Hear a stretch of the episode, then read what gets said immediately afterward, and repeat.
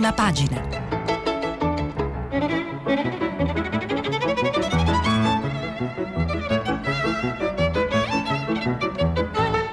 Questa settimana i giornali sono letti e commentati da Stefano Cingolani, giornalista del quotidiano Il Foglio. Per intervenire telefonate al numero verde 800 050 333. Sms e WhatsApp, anche vocali, al numero 335 56 34 296. Buongiorno, oggi i quotidiani non sono in edicola, eh, quindi la rassegna mia rassegna stampa sarà dedicata ai eh, settimanali, i periodici settimanali che molto spesso sono ingiustamente trascurati, ma eh, secondo me sono um, di grande interesse perché eh, ci offrono per lo più una visione un po' più di lungo, di lungo respiro, approfondiscono o, o ci mettono in evidenza delle dei punti di vista e degli angoli che sfuggono ai quotidiani che sono ovviamente pro- pressati eh, dall'attualità 24 ore eh, su 24. Eh, dal sito della Repubblica eh, prendo un cito insomma un aggiornamento eh, di chiave politica, poi però ne parleremo poi domani ci, sono, ci saranno i quotidiani e immagino che saranno concentrati sulle polemiche politiche e quindi io oggi tenderei a non a non soffermarmi su questo. Vi leggo solo Conte prepara, si prepara a rispondere all'offensiva di Renzi che lo aveva criticato, eh, riforme alleati e nuova fase 2, vedremo domani, c'è anche una, una pesante polemica di, di Battista contro Renzi, soprattutto sulla sua affermazione che a mio parere è stata sicuramente una gaff dire che i morti di Brescia e di Bergamo ci chiedono di, ria- di riaprire, insomma ci chiede di riaprire la necessità del paese e, e quindi insomma eh, vedremo, ma ne, vedremo, ne parleremo sono sicurissimo oh, domani. Oggi guardiamo un po' a quello che sta accadendo da una prospettiva un po' più con degli occhiali diversi, un, un po' più lontana. Robinson di Repubblica eh, apre mh, alla sua storia principale, è dedicata un'intervista all'economista Joseph Stiglitz, Il mondo che verrà, un titolo futuristico. L'intervista mi sembra molto interessante ed è stata fatta dallo scrittore Gianrico Carofiglio, Le, eh, ne leggerò eh, eh dei passaggi. Eh, poi la, il 7 del Corriere della Sera. Ha in copertina Manipolo il DNA per salvarci dai virus la genetista Jennifer Doudna e eh, americana che ha, ha, trasformato un po' il suo laboratorio di Berkeley Jennifer Doudna 56 anni scrive eh, Gaggi, Massimo Gaggi da, eh, sul 7 del, del Corriere della Sera, è la signora della tecnica per modificare la sequenza di DNA che ha rivoluzionato la genetica, eh, si chiama in, in eh, la, la, sigla, diciamo la, l'acronimo è CRISPR. E, racconta la trasformazione del suo super laboratorio a Berkeley. Ma dal, da, dalla 7 eh, leggerò poi un'altra intervista Ecco, leggerò diverse interviste, alcune interviste che mi sono sembrate appunto inter- interessanti e quella allo storico israeliano Harari. E dal venerdì di Repubblica eh, la copertina è dedicata al primo maggio, era di primo maggio, insomma un gioco di parole, perché il primo maggio sappiamo è stato senza manifestazioni, con pia- le piazze vuote, in particolare la grande piazza San Giovanni che ospitava il tradizionale eh, concertone. E dal, leggerò da, eh, dal venerdì, leggerò un, qui in particolare l'intervista a Romano Prodi e poi eh, vedremo. Eh, è in, eh, in, edicola da oggi anche il mensile italiano in lingua inglese Longitude che si dedica un po' alla deriva del mondo, c'è in copertina un, un, un, mondo, un globo terraqueo che gira su se stesso come una trottola. Ci sono diversi articoli, vi segnalo Salvatore Rossi, ex direttore generale della, della Banca d'Italia e ora presidente di Team, sul grande lockdown, il grande confinamento. Eh, great, great, Lockdown è, è, è la, l'espressione usata anche dal Fondo Monetario Internazionale. C'è poi Giulio Tremonti verso un tragico disordine un Tremonti diciamo eh, visionario e pessimista, e Corrado Clini, ex direttore generale del Ministero dell'Ambiente, sulla Cina e sul significato degli aiuti cinesi, insomma diverse cose.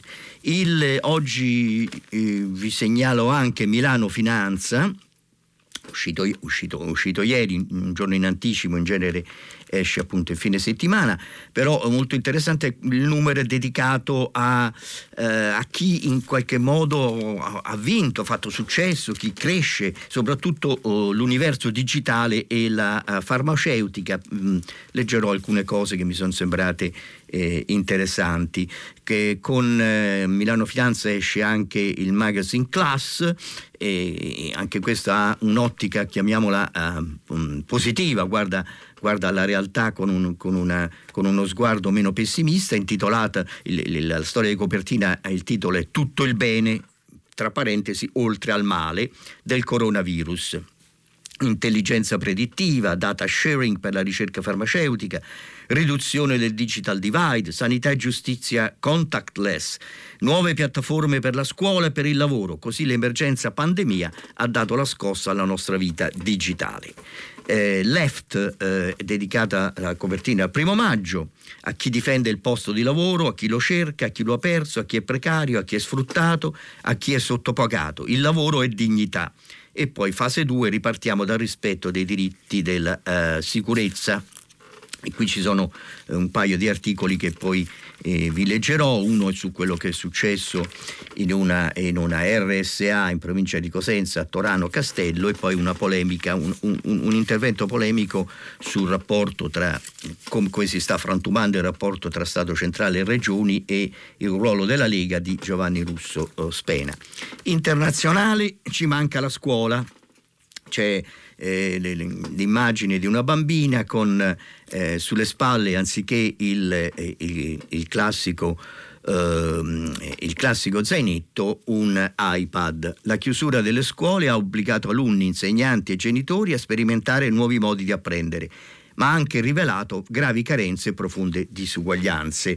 Eh, la, la, storia di copertina ci manca, ci manca la scuola è, è, mm, presa dal Guardian inglese che però parla del, eh, dell'Italia. Poi ci sono anche una serie di altri articoli che non riguardano il, il virus che eh, mi piace eh, diciamo, segnalare perché appunto insomma poi c'è un, un, una parte del mondo che ormai siamo naturalmente, giustamente concentrati su noi stessi, però insomma bisogna dare uno sguardo anche fuori e poi vi, vi, segnalo, segnalerò alcune cose.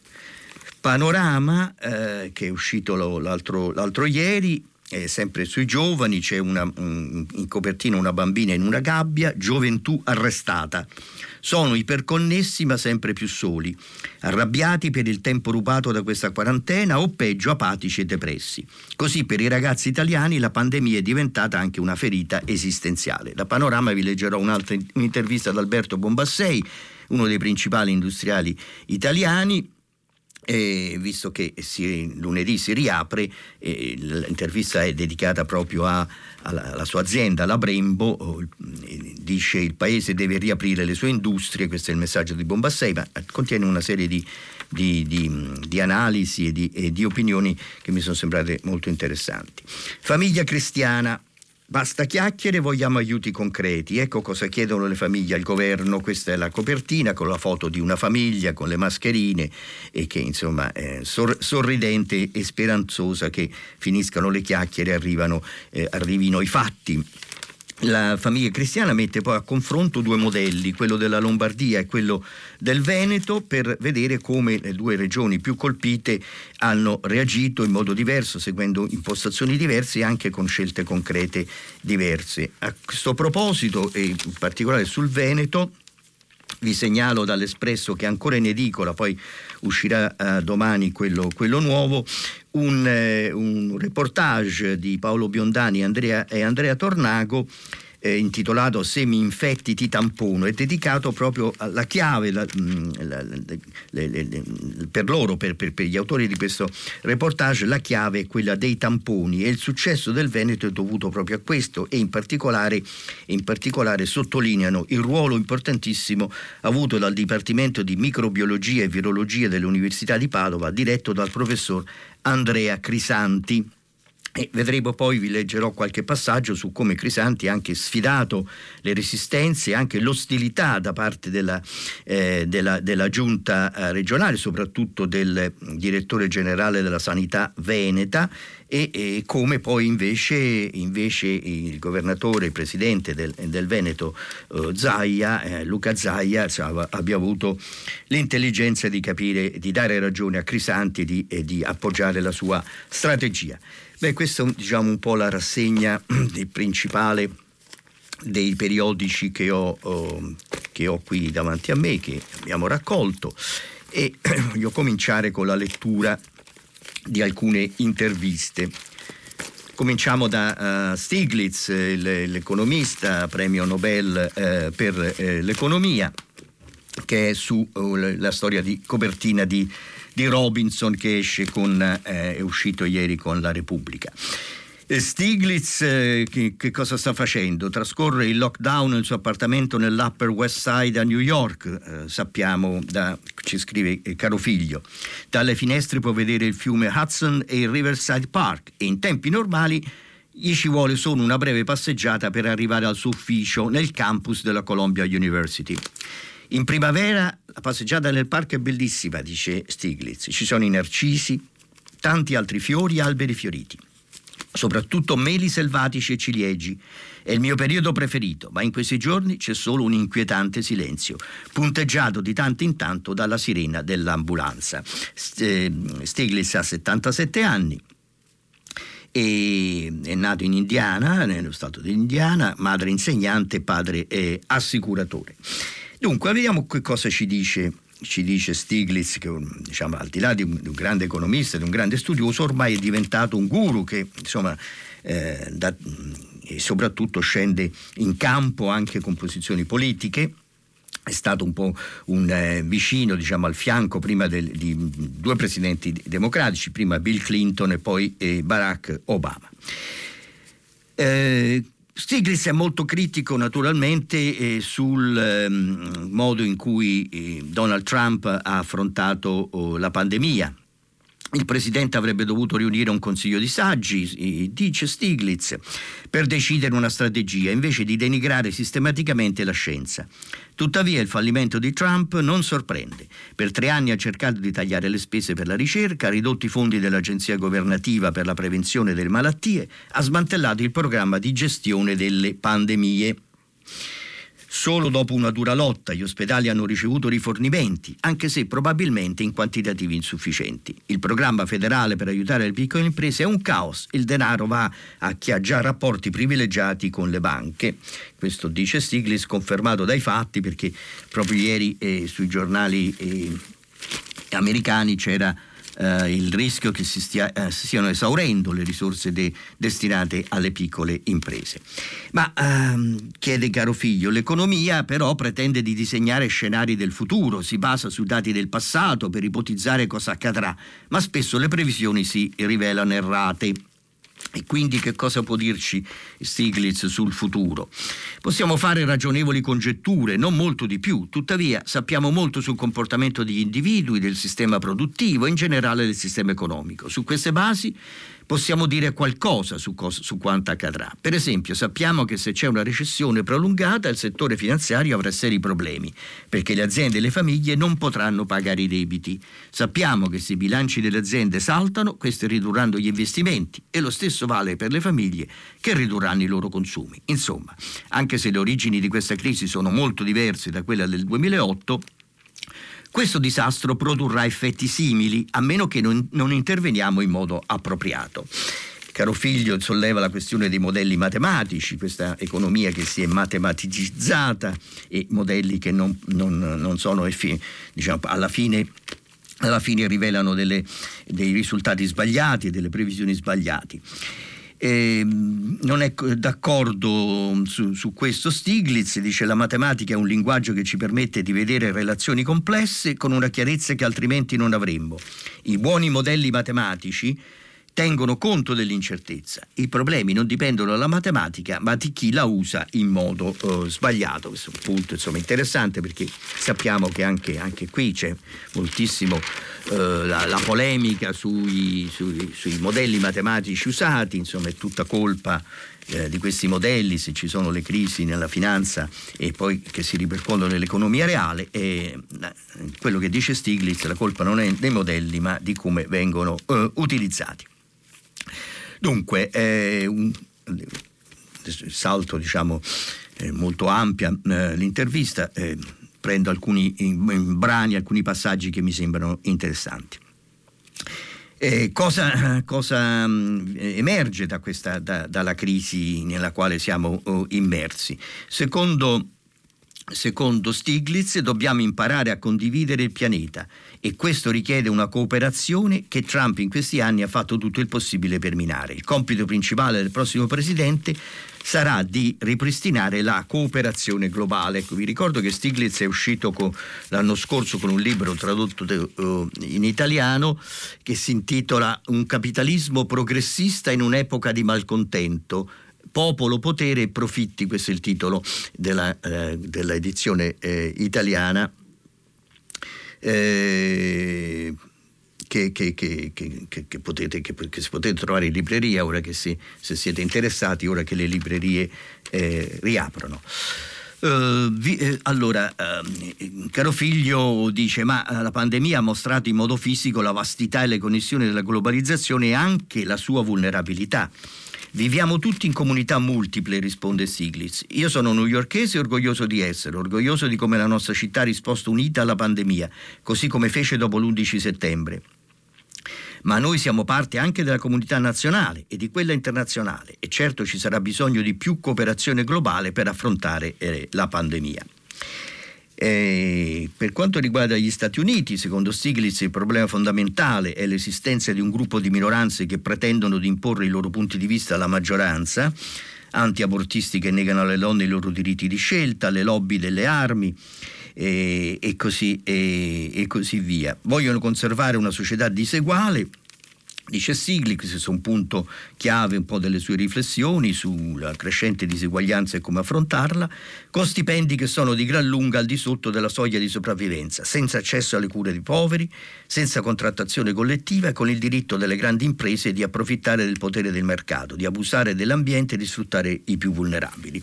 La ricetta di Stiglitz anche nel suo libro è un po' diciamo, di trasformare eh, gli Stati Uniti un po' più simili ai modelli europei quella che noi chiamiamo l'economia sociale di mercato, anche se la definizione è, diciamo, è, è, è tedesca originariamente, ma insomma riflette un po' come si è strutturata uh, l'Europa, anche se poi come, eh, come sappiamo, questa è la mia, la mia riflessione, eh, anche il modello europeo è fortemente scosso se non in crisi. E questo è un punto, un punto anche su, che eh, eh, sottolinea Stiglitz in particolare eh, che in particolare come sappiamo è molto critico sull'euro su come è stata costruita e come viene portata avanti la moneta, eh, la moneta unica europea.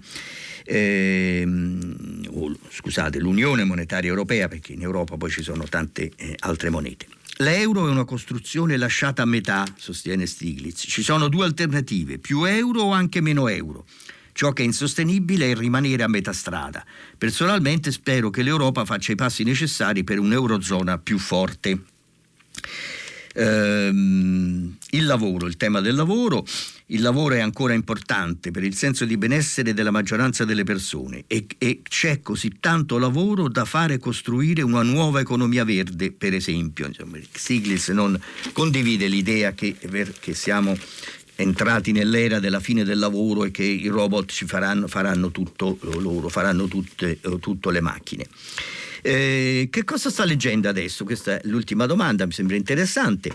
Eh, Stiglitz sta leggendo, al momento sto leggendo tre libri, Nato fuori legge di Trevor Noah, autore sudafricano, un memoir pieno di humor e di forza su un'infanzia al tempo dell'apartheid. Poi un saggio che aiuta a capire come un demagogo sia potuto diventare presidente degli Stati Uniti ed è Deaths of Despair and the Future of Capitalism di Anne Case e Angus Deaton. E poi un L'amore al tempo del colera, il eh, romanzo di eh, Gabriel Garcia Marquez. Dice la scelta per ovvie ragioni ci è parsa appropriata, dice, eh, dice Stiglitz. Un'altra intervista che ho trovato interessante è quella allo storico eh, Yuval Noah Harari, eh, eh, che c'è sul, eh, pubblicata dal 7, eh, dal settimanale del Corriere della Sera. Harari, autore di, di, di, libri che sono diventati dei, dei best sellers come eh, Sapiens e Homo Deus, eh, che è uscito in Italia da, eh, da, Bompiani, e adesso è diventato un po' un, una star, pieno, tutti, va, tutti corrono a intervistarlo. Chi è? È uno storico appunto israeliano eh, vive a Tel Aviv in un moshav, una comunità agricola simile al kibbutz, con il marito Itzik Yahav. Ehm, e, e, qui, dunque, um, e dice qui in tanti hanno perso il lavoro io sono fortunato posso lavorare da casa eh, lockdown prima andava a Gerusalemme per, l'uni- per l'università Ora didattica online dice utile, ma mi manca il confronto dal vivo e qui diciamo un po' la sensazione che hanno tutti. Un mese fa sul Financial Times, eh, dice, gli chiede Luca Mastrantonio, eh, lei descriveva un bivio, da una parte la crescita di nazionalismi autoritari, dall'altra una globalizzazione più solidale. A che punto e in che direzione siamo? La risposta è l'Europa ha bisogno di più unità, ma rispetto a un mese fa i segnali incoraggianti ci sono. C'è meno cinismo, si è capito che non bastano gli aiuti, serve eh, solidarietà. Tra i segnali negativi il governo americano che ha deciso di cancellare i fondi per l'OMS, l'Organizzazione Mondiale della Sanità. Roba da pazzi, Trump sta cercando di deviare l'attenzione dalla sua pessima gestione della crisi, vuole un capo espiatorio, vuole coprire i suoi errori, dice Harari. Eh, sono emersi limiti strutturali del tipico leader populista, continua lo storico, che ha vinto le elezioni spera- esasperando le divisioni. Ha sostenitori che gli danno ragione, anche se dice che il sole sorge a ovest, e oppositori che lo criticano, anche se dice che il sole sorge a est. Così puoi vincere in democrazia? Puoi vincere in democrazia, ma non governi la crisi. I leader populisti che fanno? Esasperano le divisioni, fomentano l'odio per gli stranieri e le, minora- e le minoranze. In India accusano gli islamici, i paesi islamici accusano Israele, Trump accusa i cinesi e così via. Ma il coronavirus ci sbatte in faccia che l'umanità è globale e ha un solo destino, dice Harari. Ehm, in una delle lezioni per il XXI secolo, che è una, una, una colta appunto di un altro suo saggio, Luca, eh, questa è la domanda di Luca Mastrantonio, lei criticava l'arroganza degli apocalittici, parlano come se sapessero cosa sta succedendo, serve più umiltà per capire ciò che ancora non sappiamo. Eh, risponde Arari, nessuna apocalisse non stiamo vivendo la fine del mondo, abbiamo fronteggiato epidemie più violente per tasso di mortalità nel, nell'ordine di milioni la peste nera del Medioevo e la spagnola inizio Novecento, ma anche l'AIDS. Se lo prendevi negli anni Ottanta eri spacciato. Ora non è così, dopo anni di studi e cure sperimentali. Del Covid abbiamo isolato in poche settimane il codice. Sappiamo come si trasmette, in uno o due anni potremo trovare il vaccino. Il tempo sembra non passare mai perché siamo chiusi in casa. Da storico cosa pensa quando si usa la metafora della guerra? Che contrasta il virus non sono i soldati che sparano, ma infermieri che cambiano le lenzuola negli ospedali. Se usi la metafora della guerra, poi diventa naturale dare poteri speciali a uomini forti, alla polizia, all'esercito, ai generali, come alcuni vorrebbero qui, qui in Israele. Ma quali competenze ci servono? Quelle di chi sa uccidere o di chi sa curare? Di un generale o un primario? Rinunciare alla democrazia perché solo un leader forte può salvare il genere umano? No, servono leader più umani Sa qual è il pericolo maggiore? In, in termini assoluti, il pericolo vero non viene dal virus, ma dai demoni interiori del genere umano, come l'odio e la cupidigia. L'odio è frutto di una falsa soluzione, il pericolo sono gli altri, dice chi odia. La cupidigia arricchisce pochi, danneggia molti e favorisce il virus. Ehm, un'altra ecco, sostiene Harari, è difficile dunque, non esistono budget illimitati, vanno ripartiti, quanto spendo per nuovi farmaci eh, rari e quanto per l'educazione, quanto per sistemare le strade e ridurre gli incidenti e quanto per gli ospedali che curano, servono priorità. Ora la priorità è sconfiggere il eh, virus. Eh, il tema, il tema della, della, della, della, rinascita del, del nazionalismo eh, che eh, sembra raffor, rafforzarsi con, con, il virus e qui l'ultima risposta diciamo, di questa intervista Harari ha un punto di vista diverso, dice che cos'è il nazionalismo? Amare i tuoi compatrioti, ma per amarli e difenderli oggi devi cooperare, devi condividere i dati del virus, far collaborare i ricercatori, devi mutualizzare i rischi economici e per evitare ondate di ritorno devi aiutare paesi restati indietro. Se vanno al collasso sono guai per tutti. La collaborazione nazionale è buon nazionalismo perché è fatta nell'interesse della tua nazione e dei tuoi compatrioti, dice eh, Harari. E un'altra intervista che ho trovato interessante, come vi dicevo prima è quella ad Alberto oh, Bombassei che troviamo su uh, Panorama. La troviamo, adesso la troverò di nuovo, l'ho trovata prima, eh. ed è a pagina, a pagina 20. Allora, Alberto Bombassei è il, eh, il, fondatore, il principale, eh, il fondatore no, diciamo, ha preso eh, una, una, piccola azienda che, che, fa sistemi frenanti come la Brembo l'ha trasformata in un, un grande gruppo multinazionale. 3.200 dipendenti italiani, eh, lavora per la BMW, Audi, Porsche, Volkswagen. Eh, oggi ha, ha 25 stabilimenti in 15 paesi e nel suo ufficio, eh, è stato intervistato nel suo ufficio, eh, al chilometro rosso con vista su Città Alta al eh, tramonto, quindi siamo a Bergamo. La riapertura è vicina, la sezione ricerca e sviluppo è tornata all'operatività per non fermare progetti internazionali, scrive Giorgio Gandola che ha fatto l'intervista. È il primo segnale, il secondo è il protocollo per la sicurezza sanitaria, in attesa che arrivi il via libera per far ripartire i motori. Presidente Bombassei, come si sta organizzando la Brembo? Con una priorità la salute dei dipendenti. Abbiamo un rapporto di collaborazione con l'Istituto Mario Negri, nostro vicino di casa, e con il professor Giuseppe Remuzzi. Stiamo lavorando a un protocollo che valideremo presto e metterà i dipendenti in condizioni di lavoro di assoluta sicurezza. In che cosa consiste? Remuzzi ha previsto non, a parte le mascherine, il distanziamento, queste, que, tutte queste altre cose, Remuzzi ha previsto tra l'altro il test sierologico con prelievo del sangue per verificare se una persona è venuta a contatto con il virus. È una sorta di patentino sanitario, un protocollo adottato anche a Maranello in Ferrari. Come sarà il giorno 1 dopo l'epidemia? chiede il giornalista. La crisi è drammatica, i numeri sono preoccupanti. Il comparto dell'auto è stato uno dei più colpiti in un periodo già complicato per la trasformazione verso modelli ibridi ed elettrici. Il nostro settore ha 30 milioni di addetti nel mondo e 1,3 milioni in Italia.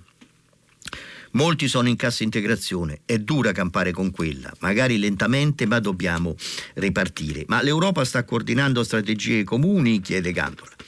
Non mi sembra sul pezzo, è la risposta di Bombassei, come si suol dire. È necessario che lo faccia, perché il nostro mercato ha filiere lunghissime ed è per sua natura internazionale.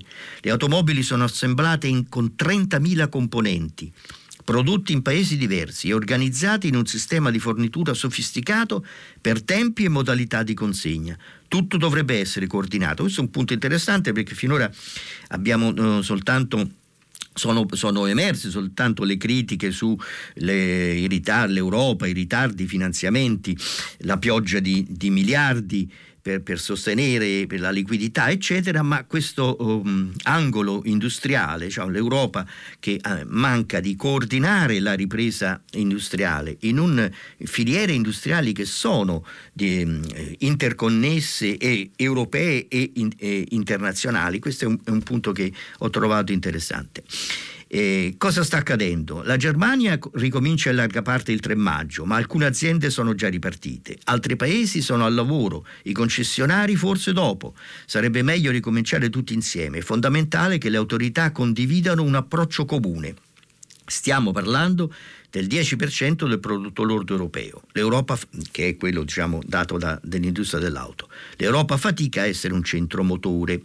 E l'Italia, che succede? Noi italiani abbiamo il vizio di litigare nei momenti di difficoltà. Io non lo faccio, il Paese ha bisogno di unità, dice eh, eh, Bombassei.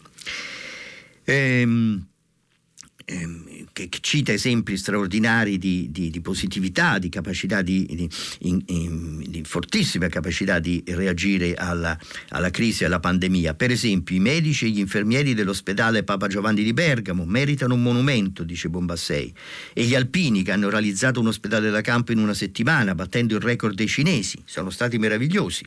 Molti giovani, i volontari, questo spirito non può passare in secondo piano come invece qualche volta è successo. E, e, e, dice voi, la vostra azienda, lei come avete reagito alla tragedia, superato lo sconforto, abbiamo aiutato concretamente l'ospedale Papa Giovanni per sostenere l'emergenza.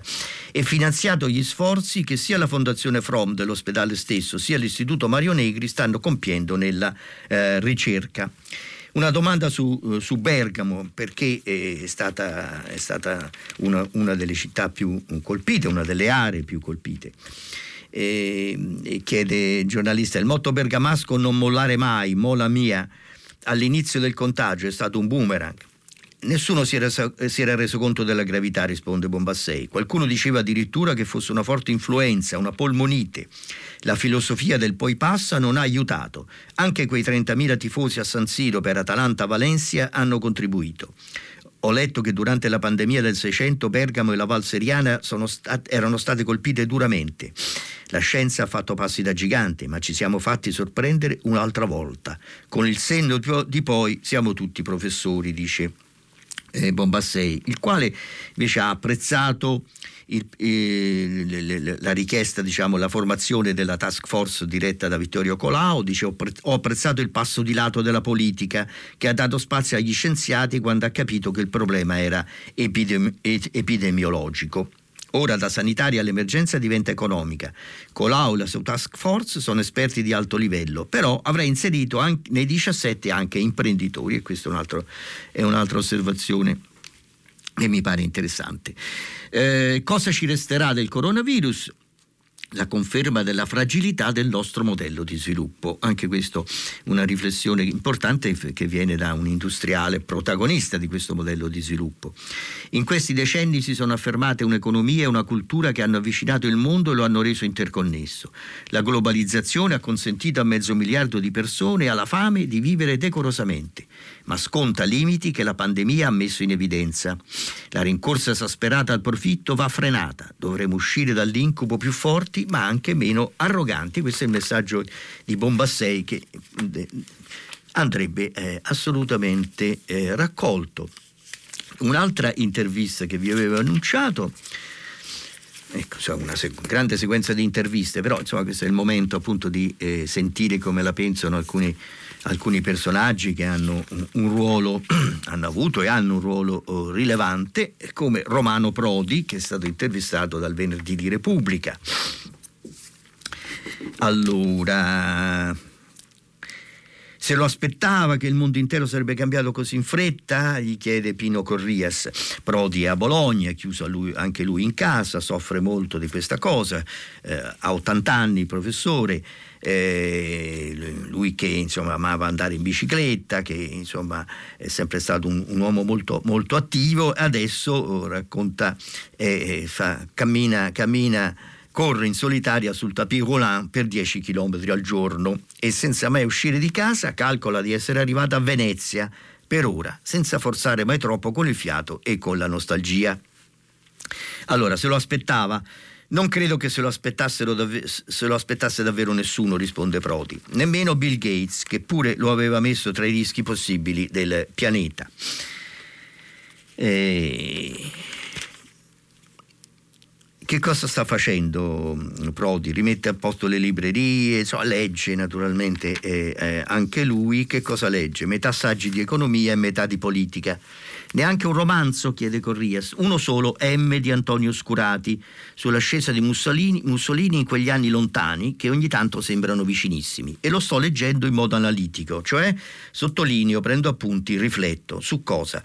Sulla clamorosa vol- volatilità delle opinioni pubbliche, su come una tensione costantemente alimentata riesce a cambiare la percezione del vero e del falso, sull'incredibile potere della propaganda, sul fatto che forze solidissime come il Partito Socialista di allora, i consigli operai, si siano sbriciolati in un istante e che quando si arriva a quei livelli di tensione politica, propagandistica, sociale, la coerenza non conti più nulla.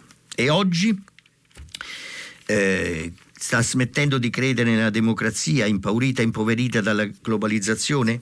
Impaurita sì, impoverita non direi del tutto. La globalizzazione ha dato da mangiare a due miliardi e mezzo di persone che stavano ai margini del mondo e della storia, ma di sicuro ha messo in crisi il ceto medio di tante economie consolidate.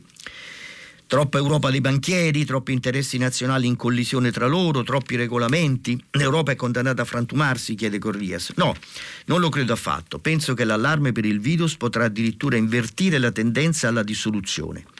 Penso che nel disastro comune Troveremo nuove ragioni per stare insieme, risponde Prodi. Finita l'emergenza sanitaria ci sarà una recessione tremenda e ogni paese avrà ancora più bisogno degli altri per rimanere in piedi. Se ognuno andrà per la sua strada saremo più deboli, più sottomessi ai colossi come la Cina e l'America.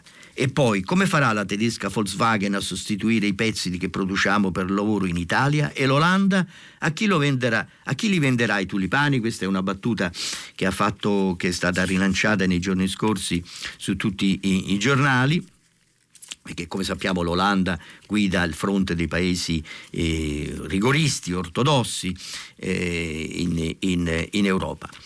Uh, quindi ne usciremo insieme, la, chiede Corrias. Non vedo alternative, da soli non contiamo nulla. Ci sono 17 cinesi per ogni tedesco e 23 cinesi per ogni italiano. Orban, Or, uh, Orban dice ah, lo conosco da tempo, dal, dal temp- dai tempi del suo primo governo, anno 1998 eh, il, il, leader eh, ungherese venne a Palazzo Chigi e a cena voleva spiegarmi come funzionava l'economia di mercato. Flavia, dava, Flavia, la moglie di Prodi, mi dava calci sotto il tavolo per dirmi guai a te se rispondi o se ti metti a ridere. È gravissimo che il Partito Popolare Europeo non lo abbia ancora cacciato. Cosa aspettano? Uh, ancora allora, la, come si sta comportando la nostra democrazia? Mi pare che si stia comportando bene, dice, dice Prodi. Cioè, nonostante le due dozzine di commissioni, l'obiezione di Corrias, tanti anni di governo mi hanno insegnato che un cammello è un cavallo disegnato da una commissione. Come mi sembra divertente. Ehm, gli esperti comunque sono necessari, altrimenti diventano come gli economisti, sostiene Prodi, bravissimi a spiegare quel, quello che è già successo. Che cosa, che cosa, torna in auge? La competenza? Sì, ta- tornano anche, tornano in auge tante cose, per esempio anche il ruolo centrale del welfare e della sanità pubblica, dopo aver innalzato così tanti monumenti a quella privata. Tutti i mercati nazionali chiedono aiuti pubblici, rinasceranno l'economia di Stato e l'IRI, ricordiamo che Prodi è stato per due volte presidente dell'IRI, anzi è stato presidente anche quando l'IRI ha cominciato eh, sua, le sue privatizzazioni, quindi ha cominciato il suo cammino verso la propria estinzione. Non credo, i tempi cambiano, risponde Prodi, il passato resta dov'è, ma il peso dello Stato finalmente tornerà a crescere rispetto allo strapotere dei eh, mercati eh, sull'utilizzo del, del, meccanismo del Fondo Salva Stati, del meccanismo europeo di stabilità, eh, chiede Corrias, eh, Berlusconi è d'accordo con lei, è la prima volta credo. Risponde Prodi, due ragazzi come noi che per una volta giocano insieme è una bella cosa, no?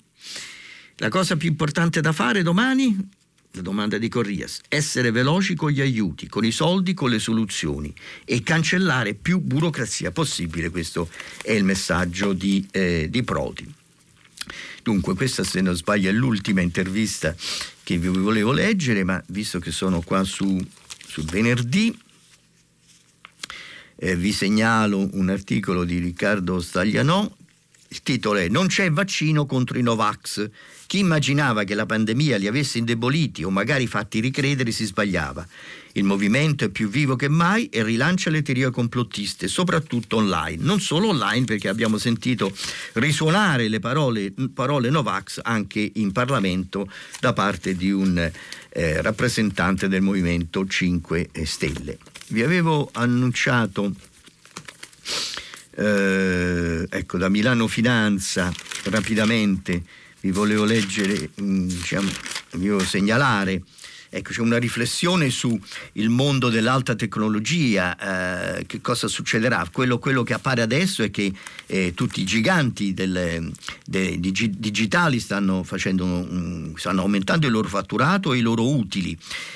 Eh, nel nostro modo di lavorare e di vivere abbiamo visto in due anni l'equivalente di due anni di trasformazione digitale. Sono queste le parole di Satya Nadella, eh, che è il, l'amministratore delegato di Microsoft, e condensano i motivi della resilienza mostrata dal settore eh, high tech. Naturalmente anche questo però viene colpito, per esempio la caduta della pubblicità, eh, Google eh, una parte dei, dei, dei, ricavi legati agli investimenti pubblicitari dei, dei professionisti è, è la sostanza anche eh, diciamo, che alimenta Google e qui, e qui eh, c'è una netta discesa.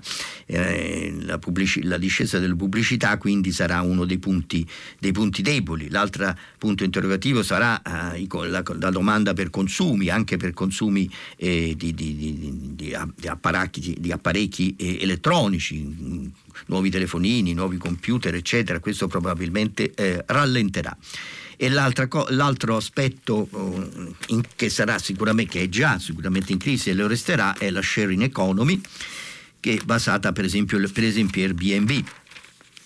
Uh, in una, una, crescita esplosiva invece la stanno avendo uh, Netflix, Amazon, Disney e anche Google uh, da, questo, da, questo, punto di vista. Insomma, tutto quel mondo dell'intrattenimento online sta esplodendo. Eh, bene, questo è un po' quello che vi volevo segnalare da uh, Milano Finanza. Mi restano pochi minuti, ma volevo mettervi. Ecco, eh, avevo detto, vi avevo annunciato che insomma volevo un attimo segnalarvi anche degli articoli, li prendo da internazionale che non sono strettamente collegati alla pandemia. Uno è Le ultime giraffe sulla Terra, preso dal dall'americano The Atlantic, l'altro è L'ombra saudita in Indonesia dal The Guardian e Le Monde alla Salah canto di protesta. Eh, le, eh, le ultime giraffe un bel reportage che comincia una, raccontando una scena che sembra una scena di caccia grossa. C'è la foto di una, di una giraffa distesa in terra e degli uomini sopra che te, tengono, tengono, attaccato al suolo il collo, il lungo collo della, eh, della giraffa. Però non sono cacciatori, al contrario, sono oh, scienziati. Cioè, le persone che l'hanno sedata e fatta, sede, fatta cadere, scrive Ed Young del The Atlantic, sono un gruppo di scienziati veterinari e guardie forestali che studiano le giraffe nelle poche zone del mondo in cui ancora stanno uh, vivendo. E qui è molto interessante raccontare che cosa, eh, il racconto di che cosa stanno facendo proprio per studiare le giraffe per eh, salvarle da una eh, dal rischio di, una, di, un, di un'estensione. Eh, ancora, ecco, inquietante l'ombra saudita, e qui è critica Varagur dal The Guardian, L'Indonesia è il più grande paese a maggioranza musulmana ed è stato a lungo un posto tollerante, ma il denaro e l'influenza di Riyadh, Riyadh è la capitale dell'Arabia Saudita, hanno impresso una svolta conservatrice e racconta una manifestazione di mezzo milione di persone, tutte vestite di bianco, circondavano la rotatoria dell'hotel Indonesia al centro di Giacarta, bloccavano le strade per quasi due chilometri in tutte le direzioni. Siamo venuti davanti al palazzo per far applicare la legge, ha detto il, il, il predicatore Riziek Shihab, in un silenzio rapito. I dissacratori del Corano devono essere puniti, dobbiamo respingere il leader degli infedeli. Continuava alludendo, alludendo a Basuki eh, Purnama, noto come Ahok, il governatore di origine cinese e cristiano della capitale. Inquietante, inquietante anche questo. Eh, che cos'altro so, esaurendo il mio tempo, una veloce segnalazione eh, dal, sul left, eh, ecco, in particolare l'articolo di Russo Spena, il quale dice che parla della disgregazione dell'assetto, dell'assetto istituzionale con le regioni che vanno ciascuno per conto proprio e se, secondo il suo punto di vista so, i leghisti puntano a una, frattor- a una frattura più profonda all'interno oh, dello Stato le amministrazioni regionali si comportano come staterelli e questa è un po' la premessa a una a inquietante frattura eh, più, più, più, di fondo. Insomma, speriamo che, no, che, non sia così, però questo è un punto interessante sul quale eh, riflettere, ne abbiamo parlato anche nei giorni scorsi, ne riparleremo poi eh, anche, immagino, a lungo, a lungo. Ecco qua, sono le 8 e 08 minuti e 12 secondi, chiudo qui la rassegna stampa di oggi e vi aspetto poi per dialogare con, eh, con voi ascoltatori. A fra poco. Stefano Cingolani, giornalista del quotidiano Il Foglio, ha terminato la lettura dei giornali di oggi. Per intervenire chiamate il numero verde 800 050 333 sms e whatsapp anche vocali al numero 335 56 34 296. Si apre adesso il filo diretto di prima pagina. Per intervenire e porre domande a Stefano Cingolani, giornalista del quotidiano Il Foglio, chiamate il numero verde 800 050 333. Sms e WhatsApp, anche vocali, al numero 335 56 34 296. La trasmissione si può ascoltare, riascoltare e scaricare in podcast sul sito di Radio 3 e sull'applicazione Rai Play Radio. Pronto? Buongiorno. Buongiorno. Mi, Mi chiamo Gianfranco, chiamo da Roma e sono un professionista dell'assistenza, un infermiere sì. con ormai una carriera di 40 anni mm-hmm. di mhm. lavoro. Allora, io ieri ho sentito il suo auspicio eh, sul... Um, bisogno di superare gli accordi di Maastricht, di, di, dare una svolta in confronto alla risposta che venne data dopo la crisi del 2008 nel 2011. Allora, ricordandomi quello che avvenne a quel tempo, diciamo dopo la famosa lettera della BCE, ci fu un, eh, un voto lampo con una maggioranza strabiliante in Parlamento sull'inserimento del fiscal compact in Costituzione. Mm-hmm. Allora, visti i risultati, perché abbiamo visto insomma, questa politica sbagliata che ci ha portato per esempio dal 112 al 132% del, del debito pubblico, che ci ha portato appunto a tagliare sanità, scuola, servizi sociali e quant'altro, perché il fiscal compact è stato lo strumento diciamo principe per, per i tagli lineari è visto anche che si parla tanto sulla stampa di unità nazionale, si parla tanto di... Ecco, allora io invece di, di, vedere la solita gazzarra propagandistica fra le forze politiche, da cittadino chiederei questo, perché i parlamentari della Repubblica eh, davanti a questa situazione epocale, davanti a questo bisogno appunto di lanciare eh, messaggi chiari che in, non fanno esattamente l'operazione mm. opposta, cioè eh, facendo una larga maggioranza parlamentare fra opposizione e maggioranza di governo levano il fiscal compact dalla Costituzione. Fra l'altro a quel tempo ci furono fior di economisti e di giuristi che dissero che era una iattura mettere quella cosa nella Carta Costituzionale, tenendo conto di una cosa, che quel fiscal compact ci ha portato a, a distruggere quelli che sono i principi della Costituzione, cioè il diritto alla scuola, alla salute, eh, all'eguaglianza. Allora, Vabbè, io, eh, la, la io, domanda è questa. Io questa non so, io... Il diritto alla scuola, alla salute, eccetera, francamente non è stato, non è stato abolito naturalmente. Insomma. Poi il fiscal compact non è stato nemmeno mai realizzato in, in realtà. Questa poi è la, è la verità, però certo eh, è vero che oggi c'è bisogno di un... Eh, siamo dentro un ripensamento generale, insomma, un ripensamento determinato da condizioni totalmente diverse da quelle, da quelle precedenti. Io penso che eh, l'utilizzo eh, corretto, equilibrato, razionale delle risorse pubbliche resti un punto fermo, un punto forte. Non, si, non, possiamo dilapidare, ovviamente non si tratta di passare allo spendi e spandi o a un assistenzialismo ehm, ehm, spesso, spesso diciamo, ehm, diciamo, scorretto, sbagliato, squilibrato, clientelare, eccetera, eccetera. Insomma, quindi eh, utilizzare bene le risorse dello Stato che poi che cosa sono? sono? sono? i soldi che noi, per lo più, sono i soldi che noi paghiamo con le tasse e quindi eh, non disperdere, non sprecare questi soldi, utilizzarli razionalmente è un punto fermo, resta un punto fermo anche all'interno della Costituzione. La Costituzione prevedeva fin dall'inizio dell'articolo 81 che non, eh, ogni nuova spesa dovesse essere eh, finanziata, dovesse essere eh, coperta con altrettanti eh, introiti, con altrettante entrate.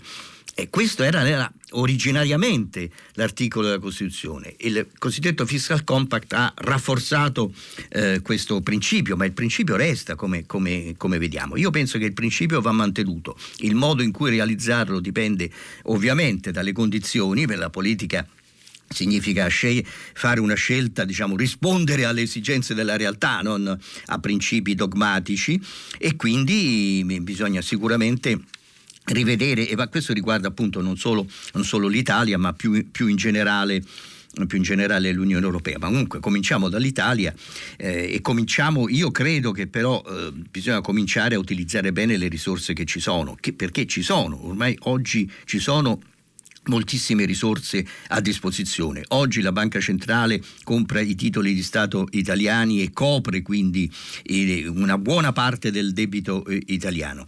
Oggi distrib- mm, c'è un, un, debito pubblico mm, che sale di, di 20 punti per rispondere, 20 mm, punti rispetto al prodotto lordo almeno eh, per rispondere alla alla, alla, crisi. Oggi c'è un, un, disavanzo pubblico che arriva al 10% del prodotto lordo, insomma, quale fiscal compact? Eh, francamente siamo in uno scenario totalmente, totalmente diverso. Allora io mi chiederei francamente, francamente mi chiederei come questa, questa quantità eh, di denaro, questa liquidità in più e questi aiuti e sostegni alle imprese e alle famiglie vengono distribuiti, con quale rapidità, con quale velocità, con con, con, quale equilibrio, con quale criterio di, eh, di equità. Questo mi pare, mi pare, la priorità in questa fase. Pronto? Eh, pronto, buongiorno, sono Mirko da Genova. Buongiorno. Eh, volevo limitarmi ad esprimere un concetto sociologico e filosofico. Eh, ho notato con molto interesse che nella fase 1, una cosa per me molto interessante, gli italiani, quasi tutti gli italiani hanno imparato a fare la fila davanti ai supermercati e soprattutto a farlo in modo rispettoso ed educato. Eh, mi rendo conto che questo può essere stato uno shock culturale per molti. Lo dico senza disprezzo per nessuno, è l'atteggiamento tipico di tante persone che, non, certo. che, hanno, che hanno, questa attitudine, diciamo, siamo bravi in tante cose, ma abbiamo questa attitudine a non rispettare le regole. Il virus che eh, dal suo punto di vista è cinico e oggettivo non, eh, ha, ha determinato questa situazione. Io spero che nella fase 2 nella fase 2 intesa in senso più ampio, rinascita, ricrescita di questo paese, insomma, eh, ecco, si mantenga questo atteggiamento di eh, rispetto delle regole. Sì, certo. Perché ehm, secondo me il, il, vero difetto di questo paese è sempre accusare gli altri, soprattutto la politica. La vera riforma secondo me in questo paese è la riforma del cittadino, mm-hmm. ma non, non una riforma imposta dall'alto nel senso eh, che va riformato e mm, una riforma che deve partire da dentro perché se non capiamo che manca questo rispetto delle regole eh, adesso tutti chiedono, pretendono, però ci sono anche categorie che forse in questo paese hanno già ottenuto molto, a prescindere da tutti i livelli, non, non voglio fare distinzioni eh, sociali o merceologiche, commerciali, mm, in, ci sono state persone che sono favorite, altre no. Quindi adesso indistintamente sembra, eh, no, bisogna anche sapere distinguere chi chi forse ha già avuto magari anche eh, capire che in questo momento bisogna aiutare anche gli altri. E secondo me però deve nascere, deve nascere da dentro questa cosa qui. Non dobbiamo aspettare che il virus ci imponga le regole. il virus va per la sua strada, a un certo punto finirà, però deve anche, questo, questa, ripeto, questo atteggiamento culturale deve, eh, deve far parte di questa rinascita di questo paese. Certo. La ringrazio, buongiorno. Buongiorno, grazie a lei. Io sottoscrivo tutto quello, tutto quello che ha detto. Mm, sta a noi e soprattutto in questa fase 2 sta a noi eh, far sì che funzioni, fa, sta a noi far sì di, di, contenere il virus. Certo, il governo deve fare le sue cose, deve darci le, le, le, le opportunità, le chance, ma queste opportunità ce le dobbiamo giocare noi in prima persona, ciascuno di noi, le organizzazioni eh, diciamo, il noi singolo e il noi organizzato, organizzato anche nelle imprese, organizzato nelle associazioni, organizzato nei, nei sindacati. E questo è un punto interessantissimo, visto appunto ieri al primo maggio e, e molti hanno c'era un'intervista di Landini, il segretario della CCL, che diceva ci vuole un contratto per il lavoro fatto in casa, cioè ci vogliono tante cose, tante leggi, nuove leggi, nuovi regolamenti, ma soprattutto ci vogliono i comportamenti. E secondo me anche le, eh, le strutture organizzate come quelle del sindacato dovrebbero ehm, c'è qualcuno che diceva beh il sindacato in questo momento più che mai eh, lo scriveva se non sbaglio lo storico eh, Marco oh, Revelli che è un uomo, un uomo, di sinistra. Deve tornare in fabbrica deve ricominciare, ricominciare dal, dal, basso.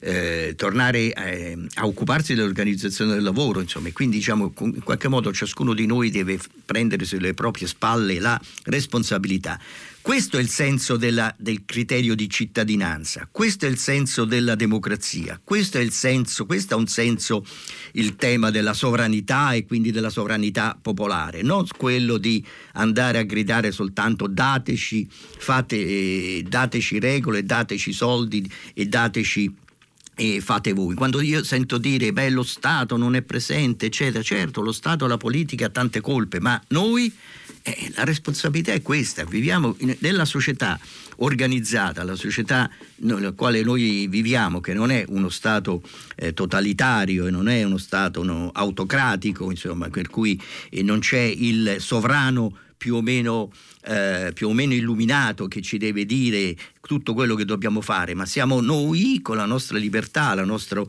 criterio di giudizio, la nostra capacità capacità di scegliere e, dobbiamo, siamo noi a prenderci sulle spalle il nostro presente e il nostro oh, futuro. Adesso diciamo, scusate, sono stato un po' enfatico, però effettivamente quello che, che lei che lei ha detto diciamo, mi ha eh, spinto diciamo, ad accentuare questo elemento di responsabilità individuale che non vedo trattato e discusso abbastanza anche sui, sui giornali che leggo su, su, e sui, e, o sui telegiornali che ascolto, sui dibattiti che si sentono in giro e anche, anche sui dibattiti politici. Pronto? Pronto, buongiorno. Buongiorno. Sono Marinella dalla Mezzia Terme, parlo dalla Calabria. Sì. La Calabria che è, è ancora nell'occhio del ciclone sì. per questo muro contro muro della, della, dell'ordinanza, cioè della Presidente Santelli, quindi della Regione, contro il, i decreti del governo. Sì. Eh, la nostra Regione ha anticipato eh, il, il, lockdown, cioè il, la data di questo lockdown eh, indicato dal governo e, e, c'è stato qui proprio una levata di scudi da parte del mio sindaco, mm. io chiamo dalla Mezzia Terme, e anche di tanti sindaci mm-hmm. della Calabria che hanno preferito allinearsi, continuare ad allinearsi con i decreti governativi, quindi smentendo nei fatti eh, l'ordinanza della, della Santelli. Mm-hmm. Non solo, sappiamo tutti che addirittura il governo ha va verso una, una diffida dell'ordinanza, di, della, della, di questa ordinanza da Calabria e così via. E quindi questa ordinanza della, della, Regione Calabria che dispone l'apertura soprattutto di questi bar, ristoranti e pasticcerie che dovrà arrivare in un momento successivo, eh, che va in direzione quindi contraria a quella del governo, e, e ci indica appunto come il virus sia, sia, diventato un campo di battaglie politiche, che è l'ultima cosa che noi vorremmo, mm. eh, noi cittadini, mm. e, e vorremmo chiedere eh, a tutti i politici in generale, ma soprattutto alla parte politica che sguaina la spada e mena fendenti eh, in continuazione e non è il momento questo di farlo, e questi giocano sulla nostra pelle. Eh, sulla nostra pelle. Vorremmo chiedergli razionalità e responsabilità, quello che noi ci, chied- che certo. ci chiedono sempre e ci siamo dimostrati responsabili tutti gli italiani e la Calabria ha avuto pochissimi pochi casi in relazione a, ai sì. tanti morti purtroppo dei nostri fratelli del nord. Comunque in linea generale quello che io vorrei dire è che bisogna ripensare in maniera assoluta non solo a un modello di sviluppo diverso, ma a un ripensamento, ripensare alla regionalizzazione della sanità la regionalizzazione della sanità, che è incominciata dal famoso modifica dell'articolo quinto della Costituzione, ha creato delle fughe in avanti, queste noi, a cui noi assistiamo, di regioni, contrasti con il governo e quindi qualcosa okay. che non va c'è e, e, e, noi cittadini ne facciamo sempre le spese. Bene, grazie. Eh, guardi, è un appello il suo che io oh, oh, raccolgo sottolineando che quello che trovo veramente fastidioso è questa rincorsa al protagonismo, anche al piccolo protagonismo, al micro oh, protagonismo. Mi pare che questa sia quello che stia accadendo un po' in Calabria da parte della Presidente della, della Regione, la quale insomma vuol fare, cioè ci sono anch'io, faccio anch'io, così tutti parlano, così tutti parlano di me. Insomma, questa è la cosa e, e, quando si dice la, la, la, la, pandemia ci cambierà, nulla sarà come prima, eh, purtroppo troppe cose sembrano ancora come prima e soprattutto sembra come prima questo, questo atteggiamento eh, francamente poco, poco responsabile e, e, appunto diciamo volto soltanto ad apparire e a non, a non essere. Questo, eh, questo è il punto eh, purtroppo diciamo che, eh, che, va, eh, che, va, sottolineato. Poi ci possono avere, un, ciascuno ovviamente può avere eh, pareri diversi, su, deve avere pareri diversi e manifestarli e discuterli, insomma, ma qui siamo, un'alt- siamo a un'altra cosa, siamo, siamo al, all'effetto degenerato di, questo, uh, di, questa società dell'apparenza, di questa cultura vuota della, mh, mm, del protagonismo. Uh, volevo leggervi un messaggio di Gabo che mi chiama in campo direttamente, dice su quale parametri lei misura il miglioramento diffuso e globale delle condizioni della vita umana e del pianeta, a quale parte del mondo si riferisce se i dati sulla povertà, sul degrado ecosistemico, l'interminabile stato di guerra fanno venire i brividi, forse è meglio essere meno assertivo, non le pare?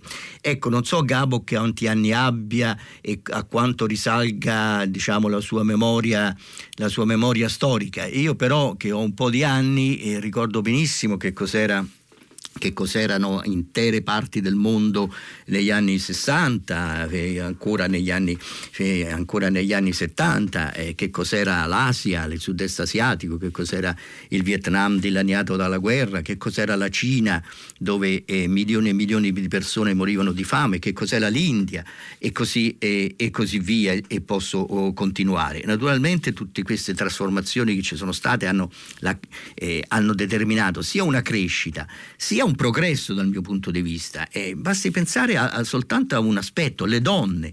E, che, che il ruolo della donna in, in, in, anche nei nostri paesi occidentali, nei nostri paesi eh, ricchi, quanto eh, lo sviluppo di, di, di, di tutti questi, questi decenni eh, eh, ha portato in termini di eh, diritti, di affermazione dei diritti, di organizzazione sociale, di capacità eh, di, affermare la propria eh, l'eguaglianza, diciamo, come, come, come principio e quindi come strumento di battaglia. Ci sono state enormi battaglie sociali, politiche culturali che hanno fatto mh, compiere dei, dei progressi. Questo è quello che è successo diciamo, in, tutti questi, in tutti questi decenni, con le contraddizioni naturalmente, ci sono gruppi sociali che sono, sono andati troppo avanti, altri che sono restati indietro, ci sono intere parti del mondo che ancora sono rimaste indietro e intere parti del mondo in cui quella che si chiama la globalizzazione ha provocato delle trasformazioni che sono state gestite male, quindi creando nuove contraddizioni. E chi lo nega? Io sono, eh, faccio questo mestiere da 40 anni e il mio lavoro è quello di raccontare proprio queste contraddizioni. Se non raccontiamo le contraddizioni e, e, e i conflitti e, e, i processi, che cosa ci siamo a fare come, eh, come giornalisti? Io l'ho fatto in Italia, in, in varie parti del mondo, ma anche come persona. Ho viaggiato, ho visto e ho, ho, ho constatato, quindi non si tratta di essere assertivi o ideologici, si tratta di avere eh, accumulato un insieme di, di, di, di, esperienze, di visioni e di, eh, diciamo, di e di, di, dati, se vogliamo, e di, e di, e di riflessioni nel corso, nel corso di, una, eh, di, una, carriera. Quindi eh, grazie del suo messaggio, ma insomma mi pare che lei sia un po', un po non solo assertivo, ma dogmatico. Insomma, eh, parliamone successivamente. Grazie. Eh, pronto? Sì, buongiorno. buongiorno. Sono Leopoldo da Bollate. Sì.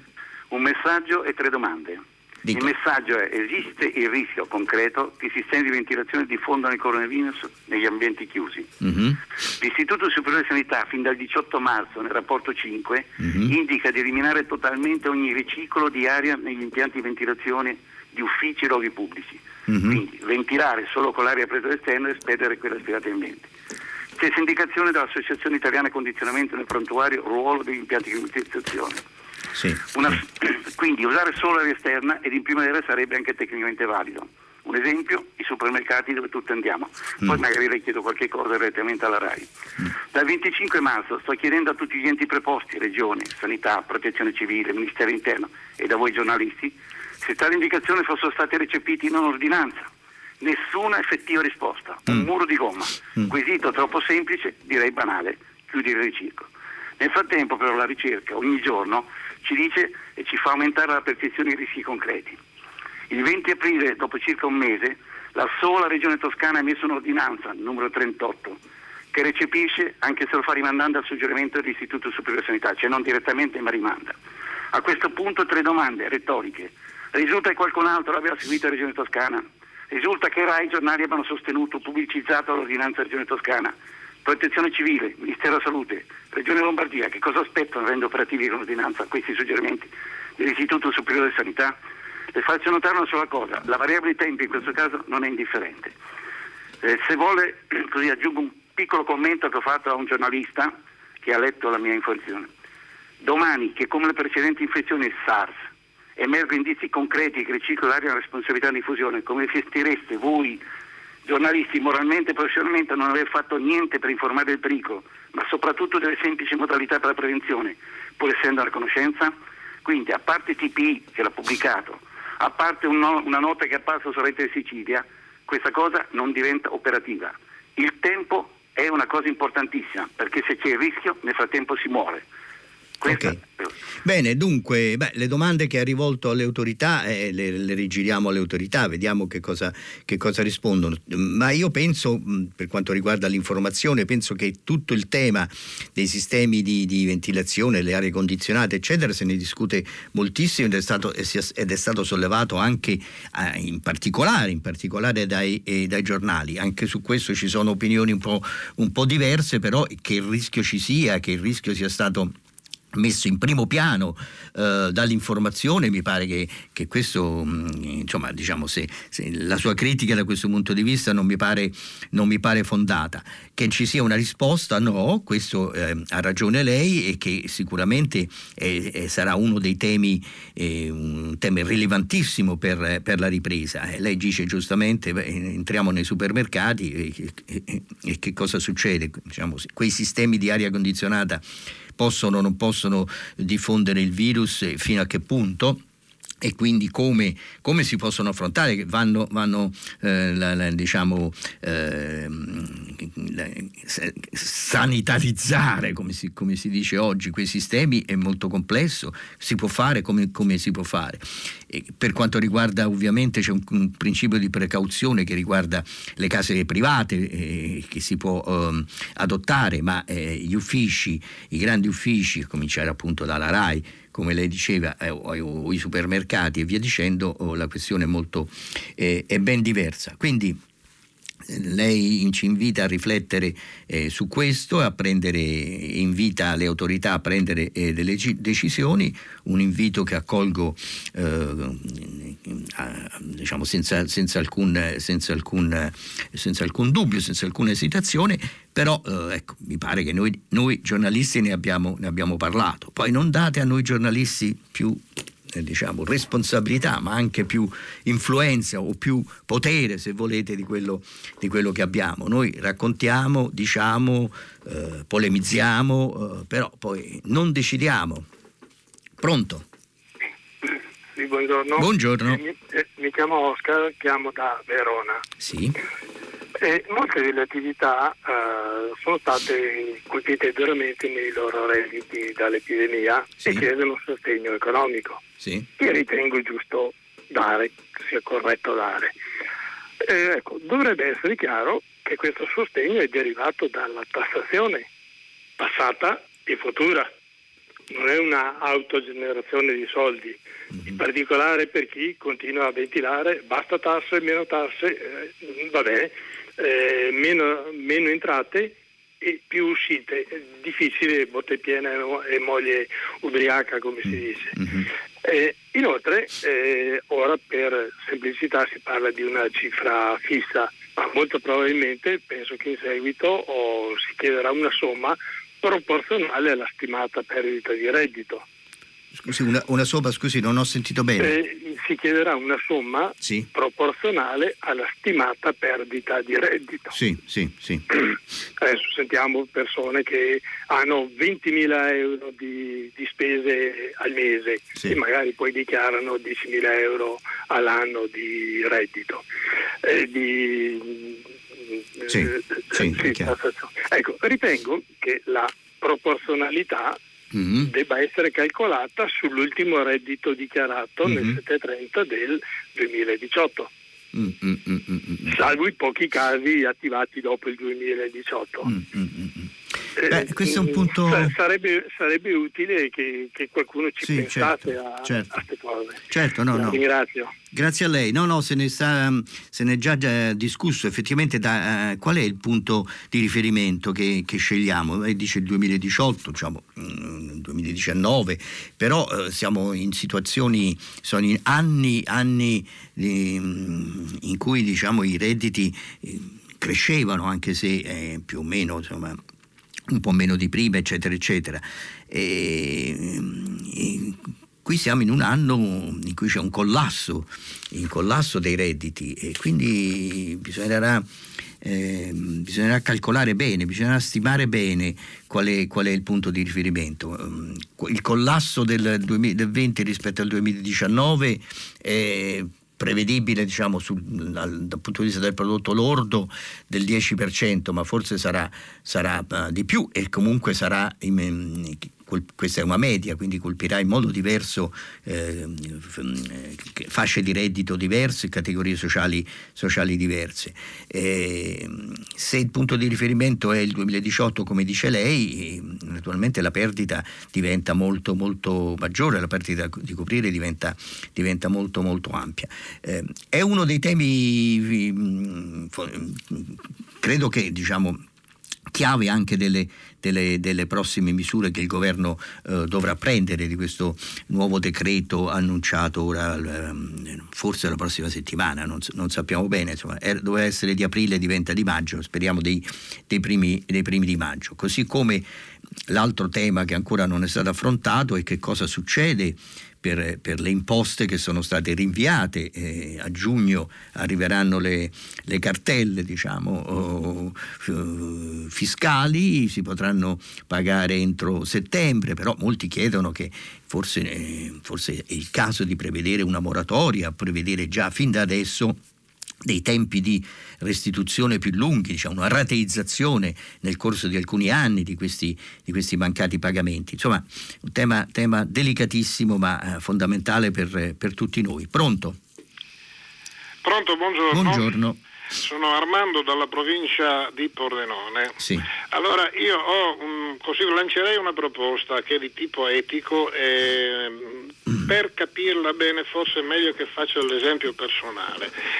Io eh, sono uno che è un pensionato che ha una discreta pensione, ho la mia casa e non ho eh, figli da sostentare in questo momento, quindi è un reddito abbastanza disponibile.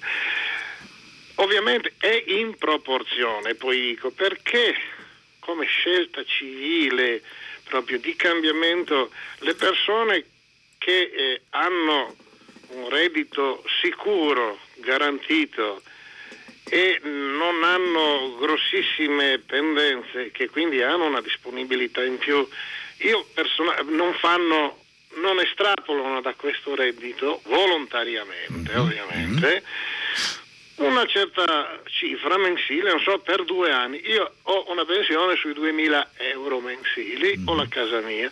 Io sono disposto, cioè per me non è niente, questo termine niente. Certo, è chiaro, no, abbiamo capito. Eh, per metterci 100 euro al mese tranquillamente, sì, quindi sì, sì. Eh, è ovvio che eh, in proporzione ognuno farà, sceglierà quello che può dare, ma che sia una scelta di cambiamento della società, una scelta di chi ha che dia quelle categorie che purtroppo in questo momento veramente soffrono e soffrono parecchio. So, sì. La lancio come scelta etica, sì, come scelta certo, certo civile certo, certo. di cambiamento di una mentalità eh, vediamo, senza fare tanta confusione, non è un atteggiamento né cristiano né niente, è, è semplicemente etico. Bene, eh, grazie mille. Eh, sono d'accordo con lei. Un contributo di solidarietà sarebbe come gesto, eh, come un, ha un valore etico importantissimo. Avrà forse un, un impatto economico meno, meno rilevante, però eh, è importante che ehm, si manifesti in questo momento la volontà di cambiare eh, in concreto, di cambiare atteggiamento in concreto. Si mostri, si mostri eh, in, in questa fase eh, la, la, la, necessità e quindi e anche la voglia, partendo dal basso, partendo da ciascuno di noi, di contribuire tutti insieme alla, a, un, al superamento della crisi, a una possibile rinascita e soprattutto di contribuire a un riequilibrio sempre più urgente, sempre più importante eh, de, de, ne, nella distribuzione del reddito, ne, ne, nel rapporto tra ricchi, eh, tra ricchi, e poveri, tra categorie protette, come lei giustamente dice, e, e categorie che invece queste protezioni non ce l'hanno non, o, o, le hanno perdute. Quindi un contributo di solidarietà, di solidarietà se ne discute è stato proposto dai parlamentari del PD di una sorta di, diciamo, di imposta di, di, di solidarietà, eh, una, si, si, parla di una, introdurre una, una, imposta patrimoniale, eh, insomma se ne discute, se ne discute molto, i, i, le forme, diciamo, vediamo quali sono, possono essere più efficaci o anche le meno, le, meno, le meno, inefficaci o le meno dannose, quelle che hanno un impatto meno negativo poi su, sulla psicologia della gente, sulle aspettative e sugli equilibri eh, eh, economici, però eh, il principio e il criterio penso che, eh, che vada, vada eh, assolutamente eh, introdotto. Pronto? Eh, buongiorno, buongiorno. Manu- sì, scusi, eh, Manuel, certo. Manuela da Roma. Manuela da Roma, eh, benissimo. Buongiorno. La mia curiosità, la mia domanda è questa. Volevo sapere se c'è un piano dagli organi preposti su come disporre di queste PPE, dopo, mh, visto che l'emergenza andrà avanti sì. ancora per lungo tempo, mascherine, guanti. Mascherine, sì. Perché purtroppo Certo. All'inizio, all'inizio, del lockdown ho visto che eh, la, la, la, situazione immondizia a Roma era migliorata meravigliosamente, la gente sembrava molto più attenta, le strade erano pulite. Invece forse adesso la tensione sta un po' crollando e mm-hmm. ricominciano le solite pessime abitudini, lasciare mm-hmm. l'immondizia dove capita, guanti per stare, che sono anche più pericolosi. Mm-hmm. Perché non approfittare di questa situazione, di questa do- emergenza per ripensare anche un piano sui rifiuti? Su rifiuti sì, sì, sì, sì, sì complesso. Sui rifiuti, su una, una, raccolta differenziata si può partire appunto dalla necessità di raccogliere eh, tutte, tutti diciamo, i, i, rifiuti sanitari eh, per dare un po' uh, un'accelerata, una spinta un, un, alla, eh, alla, riorganizzazione del sistema di raccolta dei rifiuti. Questo a Roma ehm, è importantissimo, ma non solo a Roma, insomma, naturalmente Roma ha, ha attraversato, sta attraversando attraversando ancora perché lo vedremo con la ripresa, eh, una, crisi, eh, una, crisi, gravissima da questo punto di vista, ma ci sono anche molte altre città che sono in, in, in, enormi, in enormi, difficoltà. Quindi eh, non c'è questo piano, non, che, che, sappia io non c'è né, né su, a livello nazionale né a livello comunale, anche se poi appunto sono, sono i comuni quelli, quelli, che lo debbono mettere in campo e, e realizzare che, che, sappia io non esiste e sicuramente è una, è una priorità. Volevo eh, rispondere a una ascoltatrice che chiede, che chiede eh, dove ho letto l'intervista allo storico israeliano Harari ed è, è uscita sulla, eh, sulla 7 del Corriere della Sera. Pronto? Pronto? Sì, pronto, buongiorno. Buongiorno, sì, sono Italia da Bari. Sì.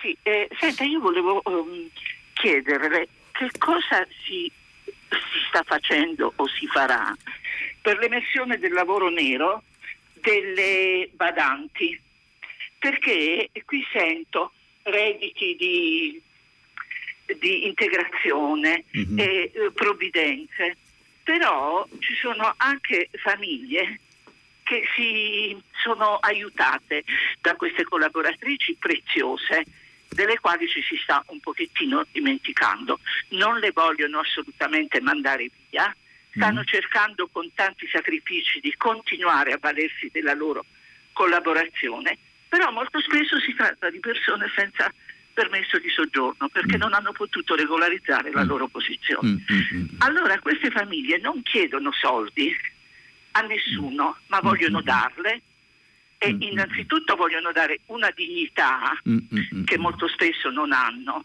a queste persone, vogliono pagare le tasse, però non sanno che cosa fare.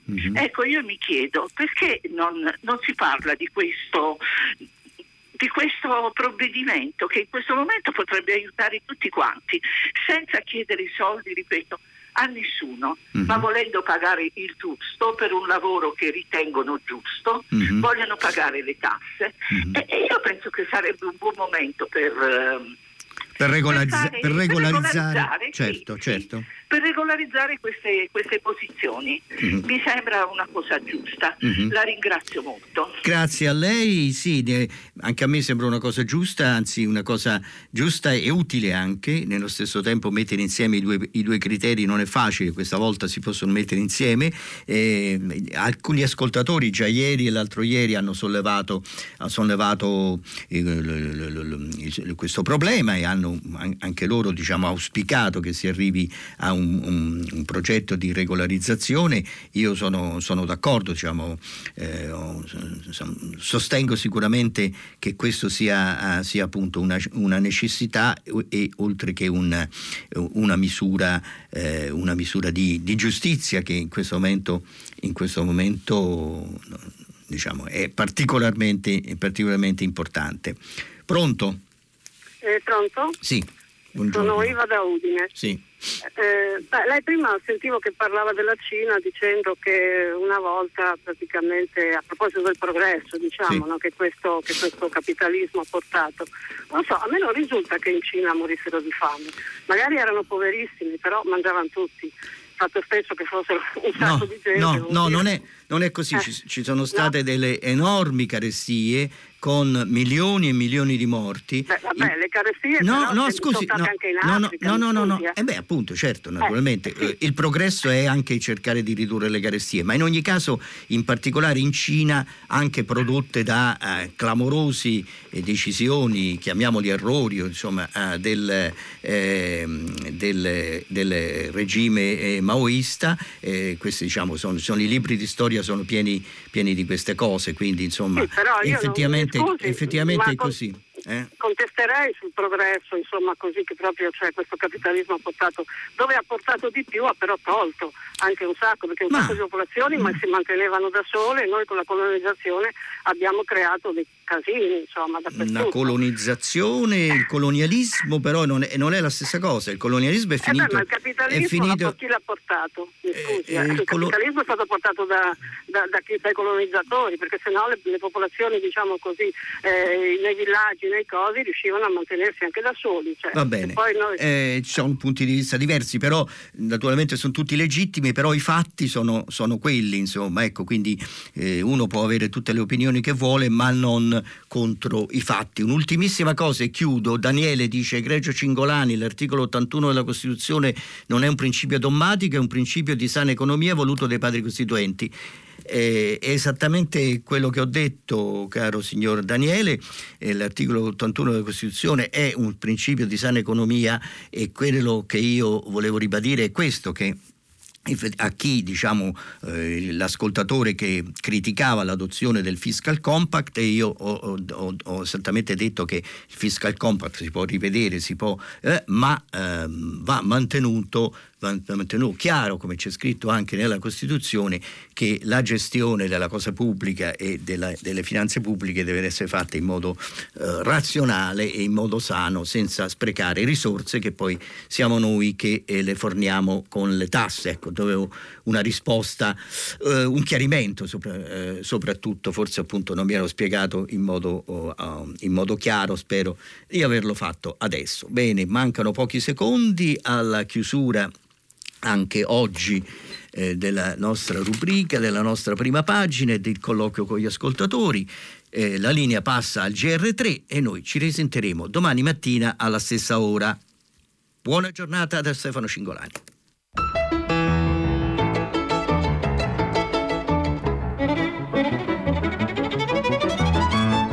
Stefano Cingolani, giornalista del quotidiano Il Foglio, ha letto e commentato i giornali di oggi.